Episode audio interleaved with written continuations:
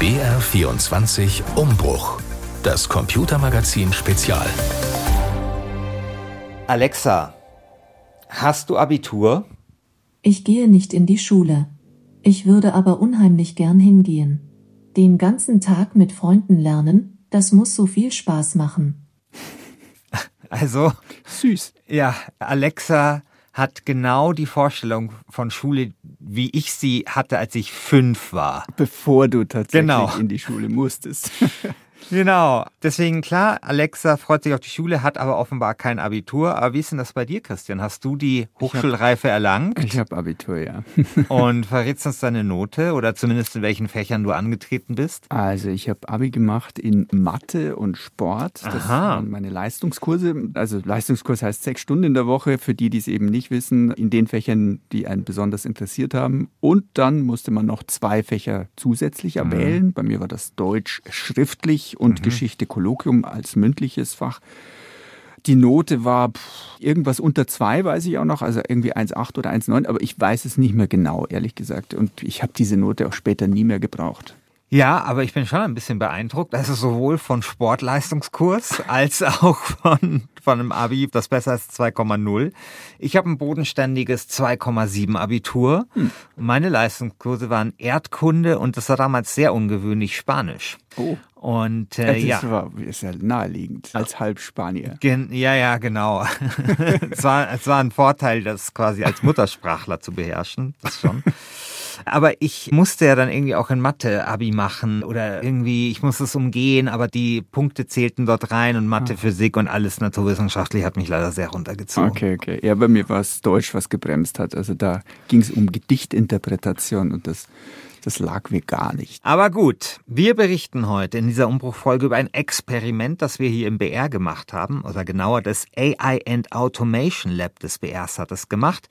Wir haben nämlich ChatGPT, also die Wunder-KI, über die gerade sehr viel gesprochen wird, zum Abitur antreten lassen. Und wie wir das gemacht haben und was dabei herauskam, das erfahrt ihr in dieser Umbruchfolge. Christian, ich bin extrem gespannt. Ich würde sagen, los geht's und tja, mit Umbruch Nummer 50. Ein runder Geburtstag. Sehr Ja. schön. Ich bin Christian Sachsinger. Und ich bin Christian Schiffer.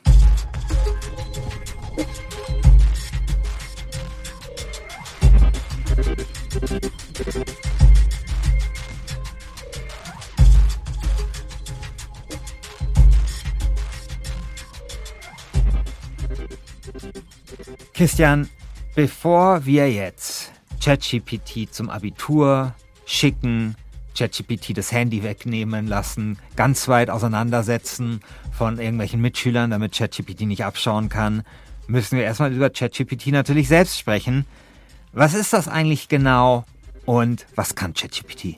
Vielleicht müssen wir nicht mehr ganz so weit ausholen. Ich habe da ja in der letzten Folge mit unserem Silicon Valley-Kollegen Markus Schuler schon etwas länger darüber gesprochen. Aber nochmal für alle, vielleicht auch die, die Folge nicht gehört haben, im Schnelldurchgang.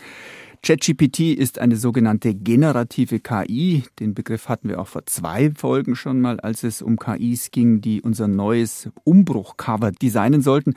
Das hat bislang aus verschiedenen Gründen noch immer nicht geklappt. Ähm, Das, die KI konnte es sowieso nicht machen, aber wir sind auch noch nicht ganz so weit. Kommt aber noch. Kurze Randnotiz.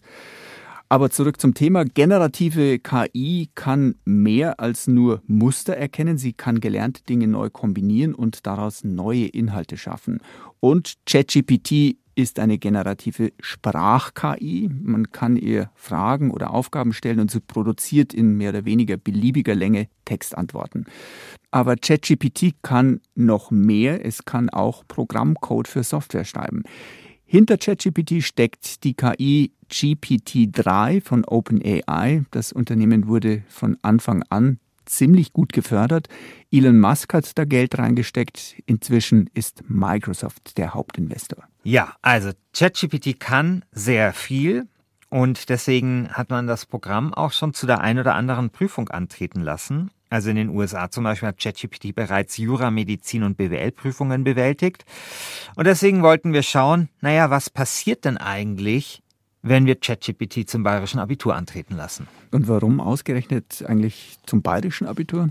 Also erst wollte ich die KI das zweite juristische Staatsexamen machen lassen, weil ich wollte einfach so eine Prüfung haben, die so ein bisschen mythenumrankt ist. Und das gilt ja ganz stark für dieses zweite juristische Staatsexamen, wo die sich ja ewig darauf vorbereiten und super wichtig ist für die Juristen. Und dann dachte ich mir, vielleicht ist es aber mit dem Abi einfach besser, weil da hast du unterschiedliche Aufgaben. Mhm. Und dann kann man so ein bisschen herausfinden, was die KI gut kann und was sie vielleicht weniger gut kann. Und dann ist es interessanter. Und natürlich ist halt auch das bayerische Abitur so ein bisschen mythenumrankt. Also da wird ja immer gesagt, das sei so wahnsinnig schwer und jeder, der das hat, ist da vielleicht auch ein bisschen stolz drauf und so. Da weiß ich nicht, ob das heute noch so ist, aber es hat halt zumindest diesen Ruf. Und da dachte ich mir, das ist der Endgegner unter den Prüfungen mhm. und wenn, dann lassen wir ChatGPT da dran. Okay, und wie bist du genau vorgegangen? Also, wir haben die Abiturprüfungen aus dem Jahr 2022 genommen und wir haben dann ChatGPT gebeten, sich in die Rolle eines 19-jährigen Schülers hineinzudenken. Und dann haben wir ihr diese Abiturfragen vorgelegt. Und das ist wichtig. Also es ging nicht darum, das bestmögliche Abitur zu schreiben. Also es ging nicht darum, also diese Prompts, also so nennt man ja diese Eingaben für eine KI. Mhm. Es ging nicht darum, die möglichst perfekt zu machen, sodass dann das bestmögliche Ergebnis rauskommt, sondern wir wollten diese Schülerperspektive haben. Und was wir dann gemacht haben, war, wir haben das, was ChatGPT dort quasi abgegeben hat, haben wir dann Lehrern gegeben zum Korrigieren. Okay. Also echten Lehrern aus Fleisch und Blut, die eben Abituraufgaben auch korrigieren. Und dann haben wir uns halt angeguckt, okay, was kommt dort raus? Und die Lehrer, das ist auch wichtig, die wussten auch, dass es von der KI ist. Also es war jetzt kein wissenschaftliches Experiment mit doppelblind und randomisiert und weiß nicht was, sondern es war sozusagen ein spielerisches Experiment, um vielleicht daraus dann auch ein paar Dinge über ChatGPT erfahren zu können. Mhm. Ähm, und wie muss ich mir das jetzt so vorstellen? Ging das so ohne weiteres einfach die Fragen vom bayerischen Abitur zu nehmen und bei ChatGPT hineinkopieren und dann los geht's? Nee, das ging manchmal. Bei Geschichte zum Beispiel ging das. Da war eine Frage, erläutern Sie die Bevölkerungsentwicklung im Heiligen Römischen Reich Deutscher Nation zwischen dem 15. und dem 18. Jahrhundert. Das kann man ChatGPT einfach so fragen. Mhm. Aber zum Beispiel bei Matheaufgaben, da gibt's ja Zwischenergebnisse und so weiter. Das musste man dann schon aufsplitten. Mhm. Und genauso auch so bei Deutsch, da gab es dann nochmal so ein paar Fragen, die ein bisschen tiefer gingen und sowas. Das konnte man nicht sozusagen in einem Prompt alles darstellen. Mhm. Und jetzt kommt natürlich die große Frage, in welchen Fächern habt ihr ChatGPT antreten lassen? Das war Deutsch. Mhm. Dann natürlich, um das mit Christian Sachsinger zu vergleichen, Mathe, Informatik, Geschichte und Ethik. Okay, das war ja fast meine Kombination, bis auf, bis auf Sport. Also. Genau. Wenn man uns jetzt hier zuhört, vielleicht hat der ein oder andere auch schon von diesem Experiment gehört. Das ging ja jetzt auch so ein bisschen bundesweit durch die Medien. Das Ethikabitur, da hat aber der Lehrer zu spät die Korrektur abgegeben. Das heißt, es ist hier weltexklusiv, mhm. werden hier in dieser Umbruchfolge wird weltexklusiv verkündet, wie, wie das Ethikabitur ausgefallen ist von ChatGPT. Ja, Ethik, Paradedisziplin mhm. der KI, glaubst du? Könnte ich mir vorstellen. Da kann man mit Detailwissen glänzen, man kann schön formulieren, schlüssig klingende Argumente finden. Alles das, was eigentlich eine KI wie ChatGPT können sollte. Ich würde sagen, kein Problem für die KI. Das tun wir gleich auflösen. Mhm. Der Ethiklehrer hat mir übrigens gesagt, er hat ChatGPT mal gefragt, gibt es einen Gott? Und auf die Antwort hätte er sofort 15 Punkte gegeben. Ja. Aber das war nicht die Abi-Aufgabe. Mhm. Okay. Also kommen wir erstmal zu Deutsch. Da war das sehr interessant, weil kurioserweise kam im Abi 2022 ein Text dran, der eigentlich ein Heimspiel hätte sein müssen für ChatGPT. Dieser Text hieß, wenn ein Algorithmus die ganze Literaturgeschichte revolutioniert. Im Maschinozän schreiben Maschinen bessere Texte als Menschen. Also es ging quasi darum, dass KIs Texte schreiben. Mhm. Also das, was ja ChatGPT tut. Der Text, der kommt von der recht bekannten Kommunikationswissenschaftlerin Miriam Meckel, der war 2018 schon erschienen in der neuen Züricher Zeitung. Ich verlinke den auch gleich in den Show Notes. Und mhm. naja, da würde man doch denken, hey, mit dem mhm. Thema ist doch ChatGPT vertraut. Mhm, und jetzt spannen uns nicht auf die Folter. Wie hat die KI abgeschnitten? Nicht so gut. Oh. Hören wir mal, was Patrick Dorn dazu sagt. Patrick Dorn ist Deutschlehrer am Maria-Wart-Gymnasium und er hat die Ergebnisse von ChatGPT für uns korrigiert. Ja, also es kommt schon was einigermaßen Vernünftiges raus, aber wenn man halt so auf die Inhalte schaut, dann ist es sehr dünn. Man müsste jetzt in dem Fall zum Beispiel die Argumentationsstruktur des Textes herausarbeiten. Und ich habe mich dann beim Korrigieren schon so ein bisschen gewundert und es wird halt im Prinzip nur ein Drittel des Textes korrigiert. Und auch der Kommentar im Anschluss, also da gibt es so eine grobe Forderung an Wörtern, die da rauskommen sollen. 800 Wörter wären es in dem Fall gewesen. Es ist halt nur ein Viertel dieser Wörter, die gefordert sind. ChatGPT hat zu wenig abgegeben. Ja, also das ist ja auch interessant. Da erfahren wir vielleicht auch ein bisschen was über ChatGPT an sich, weil dieser Betrieb der KI ist ja sehr, sehr teuer, wie wir wissen. Ist sehr, sehr rechenintensiv und deswegen fasst sich die KI auch eher kurz. Ist vielleicht gut für den Betreiber, ist aber schlecht, wenn man sie zum, zum Abitur schickt. Aber der Umfang war auch nicht das einzige Problem. Naja, also dieser Umfang des Kommentars ist nicht das ausschlaggebende Kriterium. Aber dann muss es halt inhaltlich schon sehr gut passen. Das ist bei dem, was ChatGPT da eben geliefert hat, wird halt auch auf den Text nicht richtig eingegangen. Und die Argumentation ist also sehr dünn. Noch dazu ist es beim Kommentar so, dass die Schüler da schon ja auf einem stilistisch anspruchsvollen Niveau schreiben sollen, also sehr pointiert und auch durchaus mit Stilmitteln äh, arbeiten sollen und das ist also nicht gegeben. Also die KI hat geschwafelt, sie hat sich auf den ja. Punkt gebracht. Genau, und sie hat eben nicht wirklich kommentiert. Und wenn man so mit ChatGPT mal zu tun hat, dann ist das ja auch immer so, die ist ja sehr brav und vorsichtig. Und vielleicht muss man mhm. halt in einem Kommentar auch mal ein bisschen mehr mhm. Feuer reinbringen, ja. Aber das, was du gesagt hast, dieses Schwafeln, das zog sich tatsächlich ein bisschen durch diesen Abiturtest. Das ist tatsächlich ein Problem gewesen. Und Patrick Dorn meinte, es sei halt einfach auch echt viel heiße Luft dabei gewesen. Also es, es ist tatsächlich sehr viel Gelaber, das auf jeden Fall. Es ist schon so, dass man sich denkt, so ja, ungefähr passt, aber dann, wenn man eben so genauer hinschaut und auch den Originaltext dann genauer analysiert, dann fällt einem schon auf, so, naja, okay, also da ist wirklich sehr viel Luft nach oben. Wenn ein Schüler das so abgegeben hätte, ja, ich kann ja kurz aus der Bemerkung vorlesen. Also ich habe ja wie bei einem Schüler eine Bemerkung dazu geschrieben. Also Sie haben zwar die grundlegende Intention der Autorin erfasst, bleiben in Ihrer Ausführung aber weit hinter den Anforderungen zurück.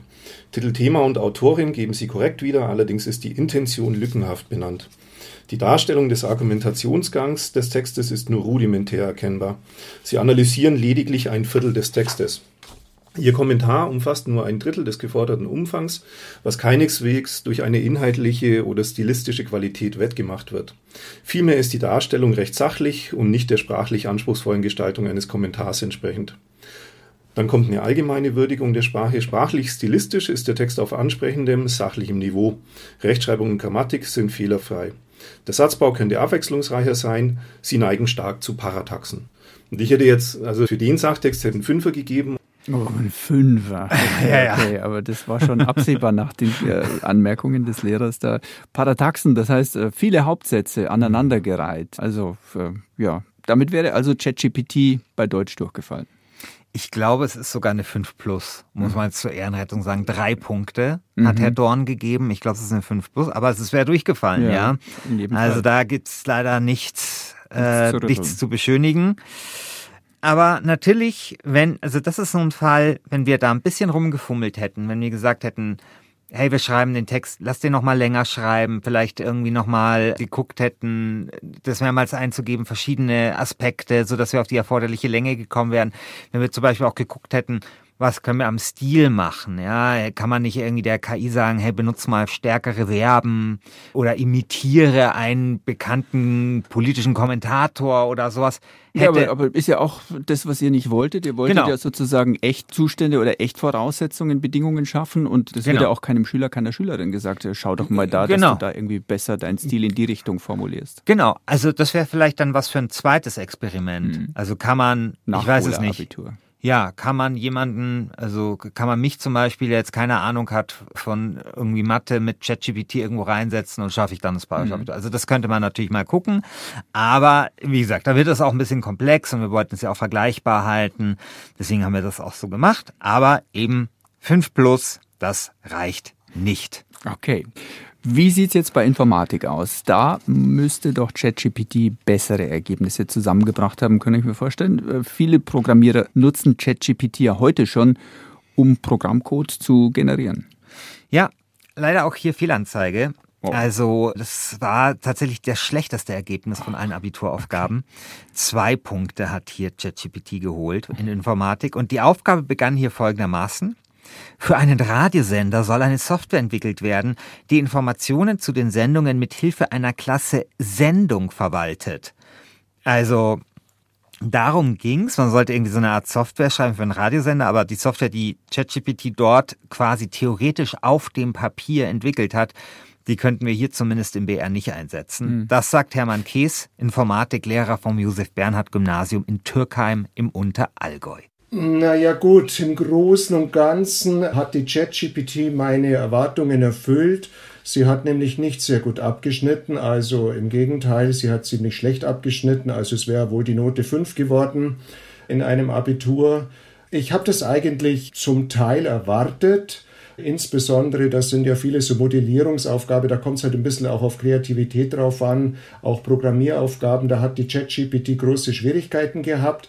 Wo ich ihr ein bisschen mehr zugetraut hätte, das wäre bei den Reproduktionsaufgaben, wo es einfach um Wissen geht. Da hat sie aber schon auch zum Teil nicht gut abgeschnitten. Man hat einfach gemerkt, immer wieder hat sie in die falsche Schublade gegriffen und hat dann mit Begriffen versucht zu argumentieren, die zu dem Teilgebiet der Informatik, zu der Aufgabe überhaupt nicht gepasst haben. Hm, also das finde ich tatsächlich interessant. Programmieren ist halt dann offenbar doch keine stupide Aufgabe, die man so leicht runterrattern kann. Zumindest dann nicht, wenn es um eine Aufgabenstellung geht, die ein bisschen ungewöhnlich ist. Und da kann man halt nicht einfach reproduzieren, sondern mhm. man muss nachdenken, vielleicht eine kreative Lösung finden. Und das ist anscheinend eben nicht die Sache von ChatGPT. Also wieder ja. eine 5. Ja, also die Programmierer, die ChatGPT benutzen in ihrem Job, die wissen halt auch ganz genau, was sie von ChatGPT haben wollen geben dann eben auch ganz genau das ein. Und das ist mhm. natürlich eine völlig andere Art, als jetzt hier einfach zu sagen, hier, das ist jetzt die Aufgabe, mhm. viel Spaß damit. Die KI hat auch tatsächlich verschiedene Programmiersprachen verwendet, also hat auch Programmiersprachen verwendet, die gar nicht gelehrt werden in Bayern mhm. und so. Es war alles ein bisschen seltsam, aber Herr Kees, als ich da ein bisschen länger mit ihm gesprochen hatte, gemeint, es war jetzt auch nicht alles schlecht. Mhm. Also manche Wissensaufgaben hat sie schon ganz gut beantwortet.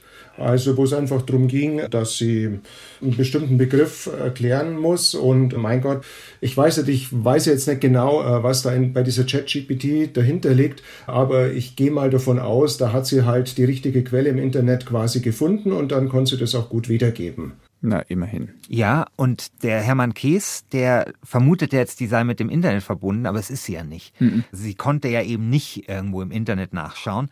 Und dann hat Hermann Kees noch etwas gesagt, was ich sehr interessant fand. Dementsprechend gibt es da für die ChatGPT, sagen wir mal, noch einiges zu tun. Allerdings muss man ihr zugute halten, sie war ja auch nicht speziell auf das Abitur vorbereitet, so wie Schüler im Vorfeld natürlich ähnliche Aufgaben lösen. So war das jetzt bei der ChatGPT vermutlich nicht und die hat es halt einfach aus dem Stand raus mal probiert. Und dafür muss man sagen, dass sie dann überhaupt manche Dinge auch ganz ordentlich hinbringt, sonst wäre es ja dann auch keine fünf gewesen, muss man ihr dann doch auch ein bisschen wenigstens Respekt zollen. Ja, eben. Also man muss sehen, Schüler bereiten sich vor. Bei ChatGPT ist es einfach so. Das war ein Kaltstart. Ja, du nimmst jemanden von der Straße, sagst, jetzt mach mal das bayerische Abitur in Informatik. Na klar. Viel Spaß. Also die KI hat es tatsächlich nicht ganz leicht.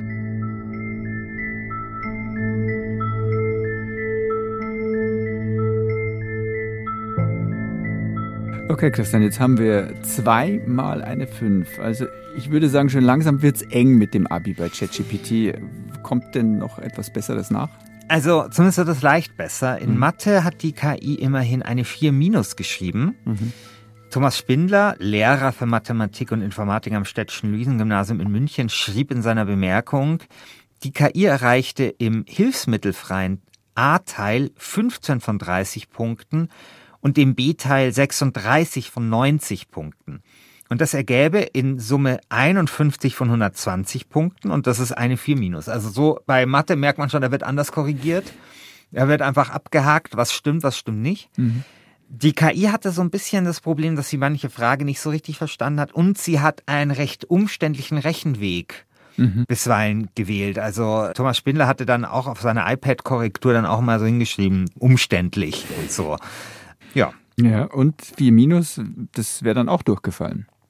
Das weiß ich ehrlich gesagt nicht genau. Da gab es Diskussionen. Zumindest, glaube ich, kann man das dann ausgleichen noch mit anderen Fächern, wenn es eine 4 Minus ist. Mhm. Einigen wir uns einfach mal darauf, das ist eine Zitterpartie. Mhm. Okay. Was ist jetzt mit Geschichte? Geschichte war ziemlich gut. Das ist der Lichtblick. Mhm. Der Lichtblick ist Geschichte. Das hatte Bernhard Pengler für uns korrigiert. Der ist Geschichtslehrer am Heinrich-Heine-Gymnasium in München. Ja, ich war sehr überrascht. Bin zugegebenermaßen nicht auf dem Laufenden, was die Entwicklung von künstlicher Intelligenz und auch von Programmen, die schriftliche Texte erstellen, wie weit die inzwischen fortgeschritten ist und war dementsprechend überrascht, wie flüssig sich die Texte haben lesen lassen und wie akkurat die Antworten auf die Fragestellungen zumeist gepasst haben. Mhm. Was kam denn eigentlich überhaupt dran, Christian? Genau, die eine Frage war, die hatte ich vorher schon erwähnt, also dieses, mhm. wie ist die Bevölkerungsentwicklung im Heiligen Römischen Reich Deutsche Nation gewesen? Das war eine einfache Frage, klar umrissen, gutes Ergebnis. Und dann gab es aber auch noch eine andere Frage, da ging es um die Mitschuld der deutschen Bevölkerung am Holocaust. Und auch da hat die KI gut abgeschnitten. Also auch das, ich meine, da musste man mehr abwägen und so, aber die Frage war relativ klar. Insgesamt allerdings muss man sagen, schwankte die Leistung. Ja, es ist auffällig, wie die Beantwortungsleistung innerhalb des Abiturs variiert. Also manche Fragen, und das ist bei Schülerarbeit normalerweise nicht so. Normalerweise hat man es mit einem eher guten oder einem weniger leistungsstarken Schüler zu tun und dementsprechend fallen die Antworten auch insgesamt von A bis Z eher gut, sehr gut oder eben eher befriedigend, ausreichend etc. aus. Und hier ist aufgefallen, dass die Antworten einfach in sich innerhalb des Abiturs stark variiert haben. Mhm. Eine multiple Persönlichkeit. Genau. Ja, insgesamt würde Bernhard Pengler ChatGPT aber eine gute 3 geben, es sind 9 Punkte. Mhm. So, so, bestanden. Und, ja. Und jetzt aber, Ethik hattest du schon groß angekündigt. Ja, Ethik, das war auch wieder interessant. Also was, ich fand auch diese Aufgaben, die da im Abitur vorkommen, spannend, weil das war auch eine Aufgabe, die irgendwie mit uns zu tun hat, zumindest hier beim Radio beim BR, weil da kam ein Interview dran, das eine Bayern 2 Kollegin geführt hatte, mhm. nämlich die Johanna Ortmann aus der Bayern 2 Kulturwelt. Die hat ein Interview geführt mit einem Gefängniswärter und dieses Interview sollte dann ChatGPT analysieren und das mit Aristoteles Vorstellungen von Gerechtigkeit vergleichen.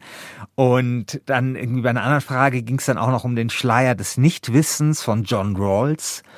Also John Rawls, kennst du? Hilf mir. Wir sind eigentlich nicht der Philosophie-Podcast, aber das ist äh, John Rawls ist ein sehr wichtiger Gerechtigkeitstheoretiker, den ich sehr im Studium, in meinem Politikstudium sehr gerne gemocht habe. Und mhm. dieser Schleier des Nichtwissens ist halt so ein Denkmodell, also die Idee, für welches Gerechtigkeitsmodell würden sich Menschen entscheiden, wenn sie hinter dem Schleier des Nichtwissens sind, nämlich nicht wissen, wer sie sind, zu welcher Zeit sie leben und so weiter und so fort. Mhm. Das ist sozusagen die Prämisse und daraus entwickelt er seine Gerechtigkeitstheorie. Mhm. So, und das kam dort dran, also unter anderem John Rawls und eben Aristoteles. Und insgesamt war es gar nicht so übel, meint Winfried Kober, der ist Ethiklehrer am Ludwig-Thoma-Gymnasium in Prien. Also was ihm recht gut gelungen ist, ist eigentlich die Wiedergabe von Textinhalten und auch die Zusammenfassung von dem, was beispielsweise im Text steht. Und dabei hat er das eigentlich recht ansprechend auch formuliert im Großen und Ganzen. Mhm. Also zumindest Ethik klingt doch eigentlich ganz gut. Ja, aber Christian, leider, leider. Also es ist leider so, sie hat gute Ansätze gezeigt, die KI, aber dann hat sie halt leider sich doch den ein oder anderen Schnitzer geleistet. Hm. Ja, die Hauptschwäche ist wahrscheinlich, dass er halt den Unterricht nicht besucht hat und von dem her ganz spezifische Inhalte, die man da macht, die halt auch im Lehrplan vorgegeben sind, nicht kennt, sondern da einfach zu allgemein, sage ich mal, ein bisschen um den Brei drumherum geredet hat, bestimmte Fachbegriffe halt nicht verwendet und zum Teil auch zu knapp dann bleibt. Er hat lustigerweise eigentlich auch einen, sage ich mal, vielleicht typischen Schülerfehler gemacht, nämlich eine Aufgabe anscheinend nicht genau gelesen. Da hätte er zwei Argumentationen bringen sollen, eine nach Kant und eine aus Sicht des Utilitarismus. Und da hat er nur die zweite gemacht und dann fehlen da natürlich gleich schon mal viele Punkte. Ja. Oh Mann. Bitter, oder? Ja. Also das mit dem Schwafeln haben wir jetzt wieder, aber genau. den Schülerfehler, dass die Aufgabe nicht richtig gelesen wurde, das finde ich auch überraschend. Ja, es ist, es ist leider bitter, ja. Hätte es denn trotzdem gereicht? Also Winfried Kober meinte, das sei eine 4 minus gewesen, mhm. aber mit viel gutem Willen mhm. vielleicht auch eine glatte 4. Mhm. Also ja, wie sagt man so schön, ein gutes Pferd springt knapp. Das war, das war in meiner Schulzeit schon so. Mhm. Und äh, vielleicht trifft das hier für ChatGPT auch. Okay, so. also wir müssen ChatGPT zugutehalten, dass die Vorbereitung gleich null war. Aber sie scheint auch kein wirklicher Überflieger zu sein. Gutes Abitur schaut anders aus und das bayerische Abitur ist ohnehin berüchtigt. Auf der anderen Seite hat ChatGPT ja wirklich schon ganz andere Aufgaben gemeistert. Also in den USA, du hast es auch schon angedeutet, hat man eine KI auf eine Juraprüfung losgelassen. An der Universität von Pennsylvania wurde eine Prüfung im Studiengang Master of Business Administration geschafft, also so eine Art Wirtschaftsstudium. Und auch Medizinprüfungen hat ChatGPT schon gemeistert. Aber beim bayerischen Abitur ausgerechnet versagt das Programm dann. Hast du dafür eine Erklärung? Also ich habe mir diese Prüfungen in den USA habe ich mir nur eine angeschaut, nämlich diese Medizinprüfung. Das war eine Multiple-Choice-Prüfung. Also das hat man ja in den USA oft, dass das so Multiple-Choice-Geschichten sind, wo man dann halt quasi ankreuzen muss. Und ich kann mir sehr gut vorstellen, dass sich damit ChatGPT sehr viel einfacher tut.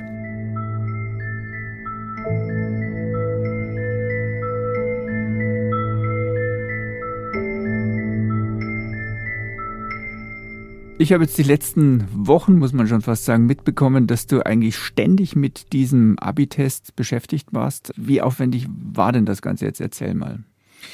Also es war jetzt für mich gar nicht so aufwendig, aber für das Automation und AI Lab vom BR natürlich schon. Mhm. Also der Philipp Gavlik, der das durchgeführt hat, der musste da richtig sich reinknien, um das möglich zu machen es war halt natürlich auch aufwendig, diese ganzen Lehrer zu besorgen, denen halt zu erklären, was wir hier eigentlich vorhaben. Und die und haben so. auch ganz schön Arbeit reingesteckt, muss man vielleicht auch mal Danke sagen an der Stelle. Ja, absolut. Also und die haben es auch so gut gemacht. Also mhm. die haben halt, ich meine, es war halt so toll, die haben das halt wirklich auch so behandelt, als sei das ein richtiger Schüler. Mhm. Und ja, das hat sich, finde ich, aber dann auch gelohnt. Mhm. Und was ist jetzt dein Fazit aus diesem Experiment? Das Fazit ist, dass man bei einer KI nur so gute Antworten bekommt wie die Fragen, die man stellt. das ist das, das ist, finde ich, das, das ist die Erkenntnis. Mhm. Also, es ist wahnsinnig wichtig, bei einer KI genau das einzugeben, was die KI wiederum dazu bringt, genau das Ergebnis zu produzieren, das man sich wünscht. Da gibt es keinen Automatismus. Und wir diskutieren ja jetzt viel über ah, wie verändert jetzt KI die Schule und so weiter. Und eine Lehre kann zum Beispiel sein, dass man Schülern vielleicht beibringt, mit diesen Systemen auch zu arbeiten, weil es eben kein Automatismus ist. Es ist halt mhm. ein Werkzeug. Es ist halt so wie Wikipedia vor 15 Jahren, wo man gesagt hat, oh Gott, wie setzen wir das ein? Darf man das überhaupt einsetzen? Und heute lernen die Schüler mit Wikipedia zum Beispiel zu arbeiten. Oder Erinnern wir uns an den Taschenrechner oder sowas, ja, der in der achten Klasse kam mhm. und den man dann verwenden konnte. Da hat man halt dann natürlich andere Prüfungen gemacht und der Taschenrechner war halt ein Werkzeug. Und ich glaube, das ist halt die Erkenntnis. Also es gibt da keinen Automatismus. Man muss sich jetzt aus Sicht der Schule jetzt nicht großartig Sorgen machen, aber man sollte halt wissen, diese Maschinen sind nur so schlau wie die Leute, die sie benutzen. Hm. Und wir brauchen halt schlaue Leute, die diese Maschine in Zukunft benutzen können. Hm. Gleichzeitig sollte man aber auch nicht dem Fehler unterliegen und ChatGPT jetzt unterschätzen. Also zum ja, einen ja. ist diese KI ja überhaupt nicht mit dem Internet verbunden. Also was genau. wäre da alles noch möglich, wenn man tatsächlich das gesamte Wissen des weltweiten Netzes zur Verfügung hätte. Und zum anderen, ChatGPT basiert auf GPT-3. 3.5. 3.5, aber OpenAI ist meines Wissens ja schon an der nächsten äh, mhm. Version dran, hat die, glaube ich, sogar schon fertiggestellt und dann wird es sicher noch eine und noch eine geben. Also diese KI wird auch ständig nachgebessert und wird immer schlauer. Absolut, aber dass sozusagen dieses Prompting, also mhm. dieses, welchen Prompt wählt man aus, und ich meine, man kann das ja auch auf andere Bereiche. Wir hatten ja in der vorletzten Sendung über diese Kunstgeneratoren, Kunst-KIs gesprochen, das ist ja ganz ähnlich. Und deswegen, ich glaube, dieses Ding, man hat eine Maschine, man muss sie dazu bringen, ein bestimmtes optimales Ergebnis zu erzielen. Ich glaube, das wird bleiben. Mhm. Und darauf, glaube ich, kann man sich schon auch einstellen, so ein bisschen im Bildungsbereich. Dass sich die Aufgaben, Anforderungen verändern müssen, ist auch klar, aber das ist auch nichts Neues. Also das war ganz interessant, als wir das veröffentlicht haben, das Experiment, da haben sich dann auch so Technikphilosophen zu Wort gemeldet, in Kommentaren mhm. und so. Und die haben dann gemeint, naja, das Prüfen von menschlichem Wissen oder von menschlichen Leistungen hing immer auch von den gegenwärtigen Informationsmedien ab. Also früher ging es zum Beispiel wahnsinnig viel um Auswendiglernen. Und dann kamen die Bibliotheken auf und dann ging es eher so um Einschätzen von Quellen. Und dann kam das Internet auf und das ist zum Beispiel eine Beobachtung, die mache ich auch. Also, dass dann zum Beispiel viel mehr gefragt war, Vorträge zu halten oder vorhandenes Wissen richtig zusammenzufassen. Und das waren halt dann die Dinge, die wichtig geworden sind. Und ich kann mir gut vorstellen, in Zukunft sind halt dann, in, wenn wir KIs an der Schule haben, sind dann halt andere Dinge wichtig oder sind menschliche Fähigkeiten werden auf andere Art bewertet und gemessen und Prüfungsdesign verändert sich. Mhm. Klar ist aber auch, die Schulen stehen im Moment, glaube ich, vor einer riesigen Herausforderung. Sie müssen irgendwie ganz schnell versuchen, mit solchen KIs umzugehen. Und es muss sich einfach an den Lehrmethoden etwas ändern, auch wie man Hausaufgaben neu bewertet oder Hausaufsätze und wie man mit diesen ganzen neuen Mitteln umgeht. Das wird sich jetzt schnell klären müssen. Ja, und da kann man vielleicht auch mal ein Lob aussprechen weil ja immer gesagt wird, wir sind da in Deutschland so hinten dran mit so Diskussionen und so. Ich glaube, vor sechs oder acht Wochen hat der Bayerische Realschullehrerverband eine Pressemitteilung herausgegeben über KI in der Schule und die war super gut. Hm. Also da hatten sich wirklich Leute Gedanken gemacht. Hm. Und das zu einem Zeitpunkt, wo ich sogar, der sich täglich damit beschäftigt, noch nicht so richtig überrissen hatte, was das bedeuten kann. Und in dieser Pressemitteilung stand dann auch unter anderem drin, dass Lehrer sich mit diesem System beschäftigen sollten und sich da auch vorbilden sollten.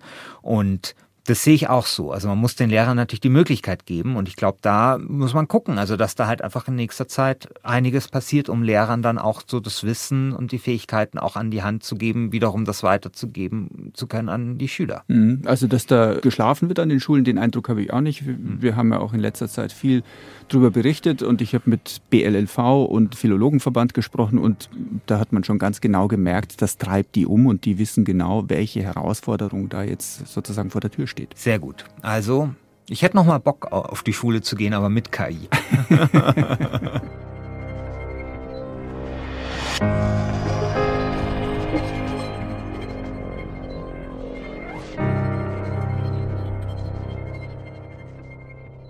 Das war's mit der 50. Folge von Umbruch. Die versprochenen Links stellen wir euch wie immer in die Show Notes. Was gibt's denn beim nächsten Mal? Wir werden wie angekündigt noch einmal auf den Datenschutz zurückkommen. Die Datenschutzgrundverordnung ist jetzt fast fünf Jahre alt. Zumindest den Text gibt es zwar schon länger, aber seitdem sie in Kraft getreten ist, sind etwa fünf Jahre vergangen.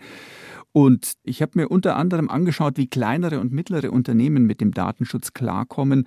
Und du ahnst es vielleicht, Christian, da knirscht noch einiges. Wir mussten bei uns sehr viele Prozesse anpassen, auch gewohnte Gepflogenheiten verändern. Wir haben in früheren Zeiten Kunden namentlich begrüßt. Die wurden namentlich an einem Bildschirm genannt. Das ist heute nicht mehr möglich. Also so, hallo Herr Müller, schön, dass Sie heute da Korrekt. sind und Ihr neues Auto abholen. Genau, das geht nicht mehr. Mhm. Das läuft heute deutlich anonymer ab. Wo war der Bildschirm? Der Bildschirm war direkt am Eingangsbereich und auch am Ablieferbereich der Neufahrzeuge, sprich im, im Ausstellungsraum platziert. Mhm, der ist weg. Also ich war in einem Autohaus und habe mit dem Geschäftsführer und Inhaber dieses Autohauses gesprochen und der hat mir da noch einige andere Sachen gezeigt, die umgestaltet werden mussten. Und es ist mit der Datenschutzgrundverordnung nicht ganz leicht für Unternehmen. Die Details werden wir dann in der nächsten Folge präsentieren. Ich bin gespannt, lieber Christian. Ihr findet uns wie immer in der ARD Audiothek und dort warten viele andere spannende Podcasts auf euch. Bis zum nächsten Mal, euer Christian Schiffer und euer Christian Sachsinger.